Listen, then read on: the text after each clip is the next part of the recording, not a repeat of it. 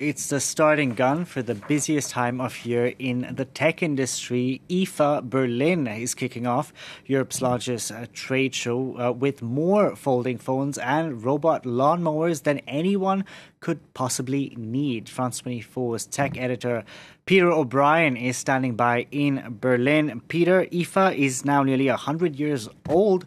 What's it like to be there?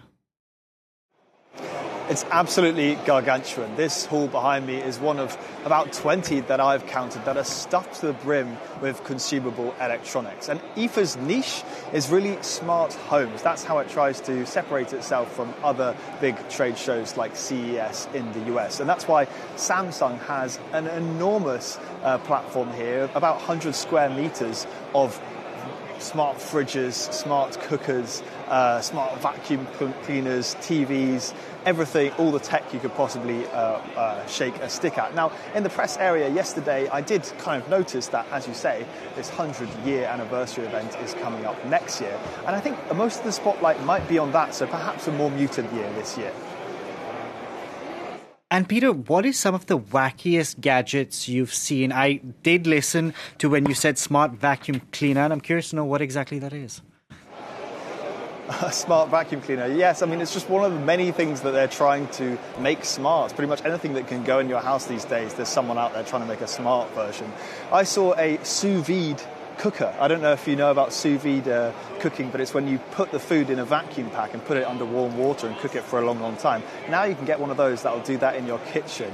Um, and it has a screen, has recipes. Uh, so it really is absolutely everything that you could uh, want to be smart, they'll make smart. But now there are a couple of concerns about this. One is that this time last year, an industry standard called Matter released, which is backed by a lot of the big boys Google, Apple, Samsung. And it, it was supposed to sort of make all this tech from the different smart home companies work together. So you can have a plethora of gadgets from different companies. But really, we've not seen a huge amount of progress in this first year. I mean, beyond turning on and off light bulbs and turning on and off switches, we're still yet to see really interoperable uh, smart home tech. And the other thing is, of course, um, privacy. I mean, that remains a big concern. As long as you're using anything that's going to be sending data to Amazon Web Services or Google Cloud, people are going to start thinking, well, uh, that data could always be used, um, put it, come into the wrong hands or be used for reasons that you wouldn't necessarily want. So that remains a big concern. Of course, not many people here willing to talk about that.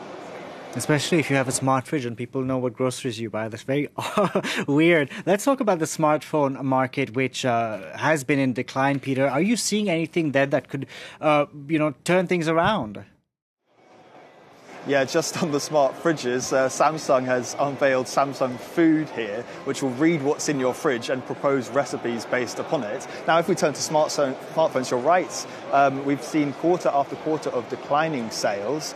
Um, and this is having an impact. I mean, this is potentially one of the reasons why we're looking to ever more um, ludicrous, if I could say, uh, things to try and excite people, like folding phones. I mean, we saw Honor, which is the spin off from Huawei, announce a folding phone that's meant to look like a luxury handbag. Um, not sure who asked for that, but there you go. One, one sector, though, that is doing very well, and that's perhaps why they're marketing this kind of product, is the very high end smartphone. So they're still seeing good sales, as is on the other end of the spectrum. Um, uh, sustainable phones and, and uh, second-hand phones. So their sales are doing well for those. Um, Fairphone 5, the latest uh, version of the Fairphone, was announced uh, in time for, for IFA this week.